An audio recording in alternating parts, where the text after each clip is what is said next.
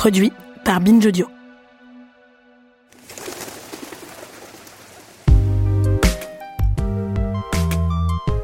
Si on m'avait dit avant de découvrir le compte Twitter de Jules Grandin que je pouvais trouver fascinant de longs textes sur la cartographie, j'aurais probablement ri.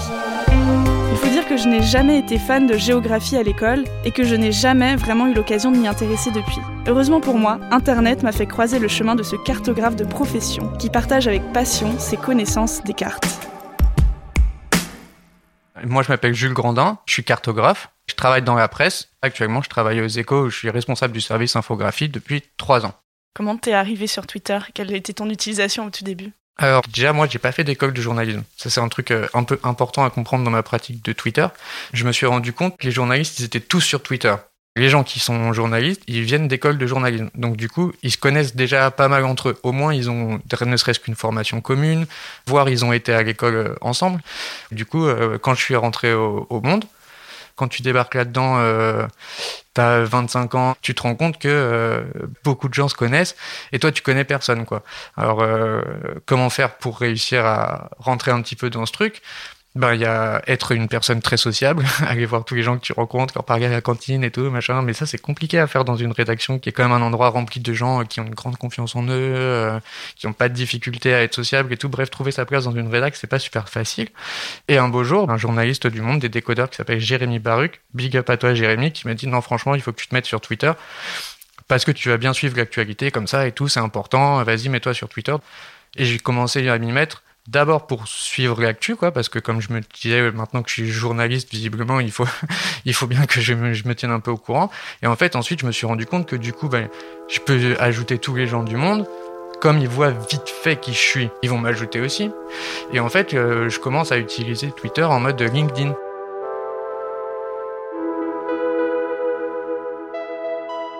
Pourquoi je kiffe la géographie? Parce que pour moi, la géographie, c'est comme l'histoire, mais de aujourd'hui. Il fut un temps où la cartographie, c'était un truc d'aventurier, mais un truc d'explorateur, quoi. C'était un truc où les mecs, ils sont en 1600, je sais pas quoi, et ils partent sur un bateau en se disant, je vais au Pérou, euh, mesurer des trucs, c'est hyper dangereux, euh, c'est au péril de leur vie. Et puis euh, après, être cartographe, c'est aussi devenu un peu être artiste, parce qu'il fallait aussi pouvoir dessiner ça. Enfin, il y avait une dichotomie entre celui qui allait sur le terrain et puis celui qui faisait les cartes chez lui. Ensuite, aujourd'hui, être cartographe, c'est plus devenu euh, être une forme d'analyste, quoi, on va dire, euh, c'est-à-dire essayer de représenter des trucs dans leur composante spatiale. Mais euh, en tout cas, moi, ce qui m'a vraiment séduit le plus avec la cartographie à la base, c'est le côté aventure. Dans Indiana Jones, quand il voyage et qu'on voit les petits avions qui bougent sur les cartes, euh, c'est hyper évocateur. Le côté voyage, c'est peut-être ça qui m'a plu à la base. Quel est le premier thread que tu as fait qui a vraiment euh, percé? Enfin, Qui a vraiment, où il y a eu un avant-après, quoi? Ouais, le premier à avoir un peu cartonné, je dirais. C'est euh, un sur le triangle de Birtawil entre l'Égypte et le Soudan. En fait, c'est le premier thread que j'ai fait où ça a dépassé les 1000 Est-ce que tu peux du coup raconter cette histoire du triangle entre euh, l'Égypte et le Soudan? Ouais, il y, un...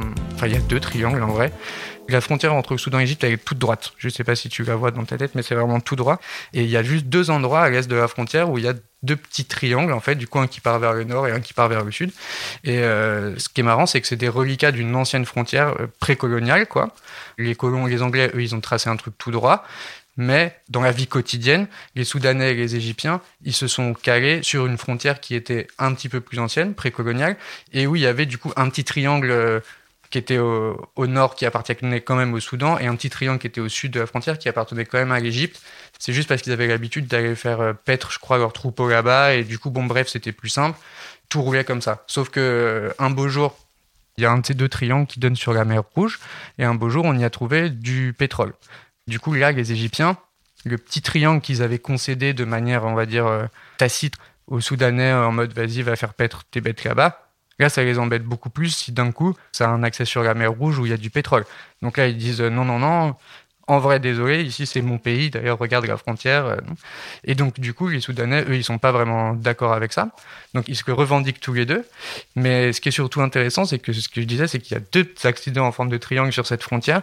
Et en gros, c'est assez admis que si tu en revendiques un, tu laisses l'autre à l'autre pays. Tu ne peux avoir qu'un seul de ces deux triangles. Et ce qui est marrant, c'est que comme ils revendiquent tous les deux le même, eh ben, ils revendiquent aussi tous les deux que l'autre, n'est pas à eux, il est au voisin. Ce qui fait que cet endroit et revendiqué par personne du coup. En fait, c'est un endroit rejeté.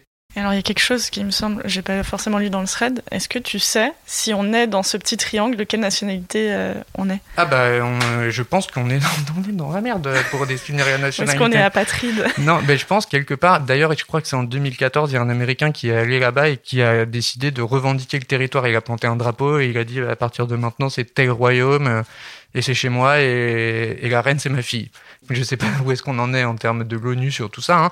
Et ce qui est marrant, c'est que je suis pas sûr que ça ait dérangé ni les Soudanais ni les Égyptiens. Par contre, quelqu'un qui naîtrait là, très bonne question. Je pense intranchable. Pourquoi tu fais des threads et tu fais pas des, des billets de blog par exemple? Mon propre père m'a dit qu'il trouvait que les threads, c'était comme avoir un petit bol de cacahuètes. T'en prends une, et du coup t'en prends un autre, et du coup t'en prends un autre, et du coup t'en prends un autre, et à la fin, t'as pas trop compris, mais t'as lu déjà euh, 20 tweets, t'en lis 20, t'as lu quasiment 5000 signes. Par contre, si je te fais un billet de blog à 5000 signes, je suis sûr que les gens ils vont pas le lire. Là, moi, c'est plus en fait une forme d'entourloupe. Quelle est ta méthode de rédaction d'un thread? Est-ce que tu te bases sur des connaissances ou est-ce que tu vas faire des recherches spécifiques en disant aujourd'hui j'ai parlé de ça donc je vais me renseigner sur le sujet? Ça part toujours d'un truc que je connais déjà. Simplement, euh, le moment où je me dis je vais le faire, là, il faut que je me bétonne en fait. Surtout si les gens ils vont commencer à partager et tout. Donc bon, ça veut dire que non, il faut pas qu'il y ait de faute, par exemple. L'idée c'est pas d'aller sur la page Wikipédia et de saucissonner la page Wikipédia en, en tweet. C'est pas possible. Ça veut dire qu'il faut que j'aille rechercher euh, des sources. Il y en a un qui m'a pris vraiment, je crois, la semaine. Il y en a où vraiment je bosse à fond. Quoi. Après, il y en a c'est des threads qui sont juste des threads de blagues, par exemple. Du coup, ça prend moins de temps. Donc, euh, ça dépend. Un de ceux qui a mieux marché, c'est juste des jeux de mots, des calembours cartographiques. Par exemple, Cuba, j'avais fait une carte où on voit juste Cuba, coloriée en rouge dans son contexte, avec le Mexique autour et tout. Et une autre à côté où j'avais mis QO. Et du coup, c'était la même, j'avais juste monté Cuba un petit peu dedans. Et c'est que des blagues pourries comme ça. J'ai fait Norvège, Sudvège. C'est euh, Algérie, Altom, j'avais fait pour faire avec Tom et Jerry et tout. Donc, euh, c'était juste des blagues pourries. Mais alors, celui-là, il a cartonné. J'ai eu un gag de Édouard Philippe dessus. J'ai fait, mais attends, mais le Premier ministre, quoi. N'importe quoi. Euh, je sais pas pourquoi celui-là, il a cartonné, ça fait rigoler les gens. Enfin, si je sais pourquoi, c'est parce que les gens adorent les cartes. J'ai probablement pas eu l'occasion de le dire encore, mais les gens adorent les cartes. Et ils le savent pas nécessairement par contre. Mais quand on leur en met sous les yeux, des vieilles, des récentes, des moches, des pas moches, des... ils adorent. Il y a qu'à voir comment les gens ont parlé des cartes du coronavirus. Ça les passionne. Donc moi, mon... ma mission, c'est de leur montrer que ça les intéresse. L'une de mes préférées c'est l'histoire de la principauté de Sealand. Ouais, c'est fou ça, hein Est-ce que tu veux raconter un petit peu? En fait, les threads, ils se sont un petit peu diversifiés avec le temps. Des fois, ça va être sur une carte, des fois, ça va être sur quelqu'un. Mais au début, c'était vachement sur les accidents frontaliers, les endroits où qui ont changé de frontière. Et c'était vachement axé sur ça. Et un truc qui m'intéressait beaucoup, c'était les micronations. C'est-à-dire euh, des tout, tout, tout petits États qui sont revendiqués par des gens à la faveur de d'un accident géopolitique ou quoi, il se trouve que personne euh, réclame ce truc et puis il y a des gens, il y a toujours des gens assez fous pour se dire vas-y je vais réclamer, je vais en faire un pays quoi.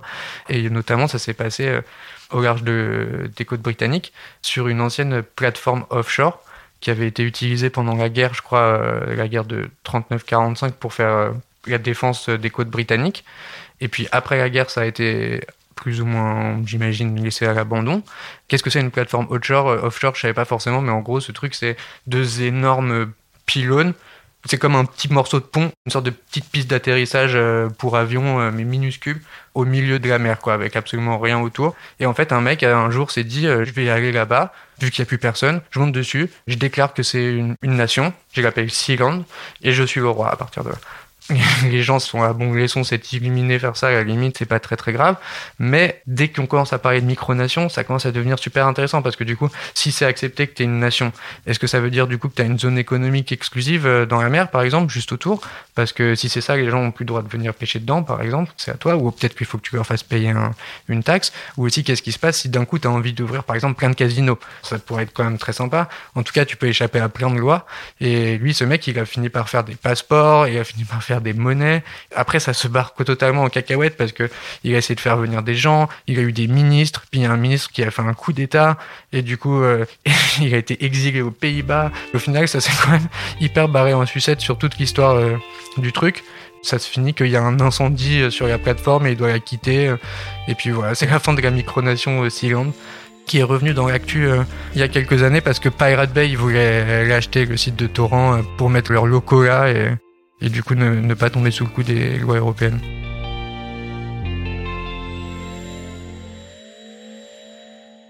Tu es à l'origine des Things Maps. Est-ce que tu peux expliquer les Things Maps?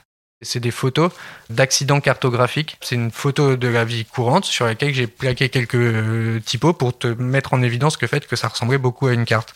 Je marche dans la rue, je vais voir par exemple une flaque d'eau ou un nuage ou je sais pas quoi, et je me dis tiens mais ça ressemble vachement à une carte de je ne sais pas quoi. Et du coup je le prends en photo, je rajoute quelques typos et quelques points de ville dessus. Par exemple, si c'était une carte de, la Bretagne, je vais mettre Quimper, Saint-Malo, Lorient, je vais mettre quelques petites villes. Et euh, ce qui est marrant, c'est que il y en a qui sont énormes, qui sont des nuages qui prenaient la moitié du ciel, et il y en a qui sont minuscules, minuscules, minuscules. C'est juste des toutes petites taches que j'ai vues euh, dans la rue, ou sur mon balcon, ou euh, au, oui, au boulot et tout. Quelqu'un qui a renversé un café, par exemple. En tout cas, c'est ça. C'est l'idée, c'est repérer des formes cartographiques dans la vie.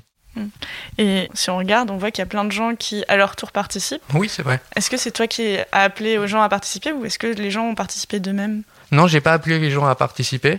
En utilisant aussi le hashtag, il m'interpelle.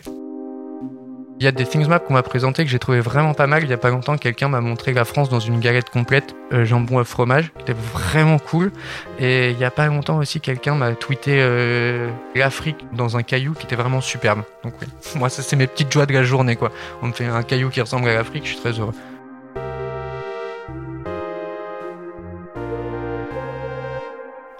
En dehors des threads, qu'est-ce qui te motive à tweeter? J'aime bien que les gens voient mon travail. Mon premier boulot, quand je suis sorti de la fac, j'étais cartographe dans un bureau d'études où on faisait de l'urbanisme réglementaire pour des mairies de petites communes de l'île de France.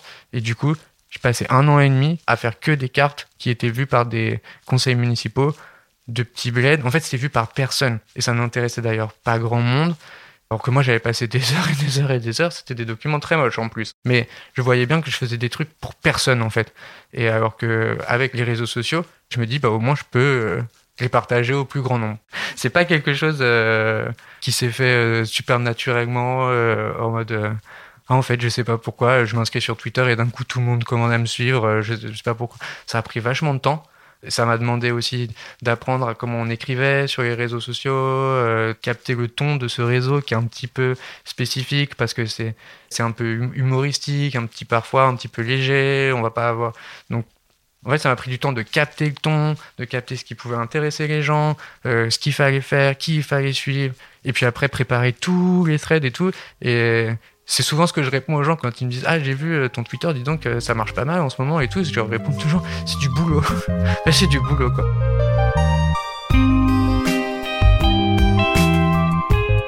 Derrière le tweet est un podcast produit par Binge Audio en partenariat avec Twitter. Dans le prochain épisode, je rencontre une célèbre autrice de bande dessinée, une femme inspirante et militante qui s'amuse autant qu'elle fait réfléchir. Et en attendant, si cette série vous plaît, laissez des commentaires et 5 étoiles sur Apple Podcast.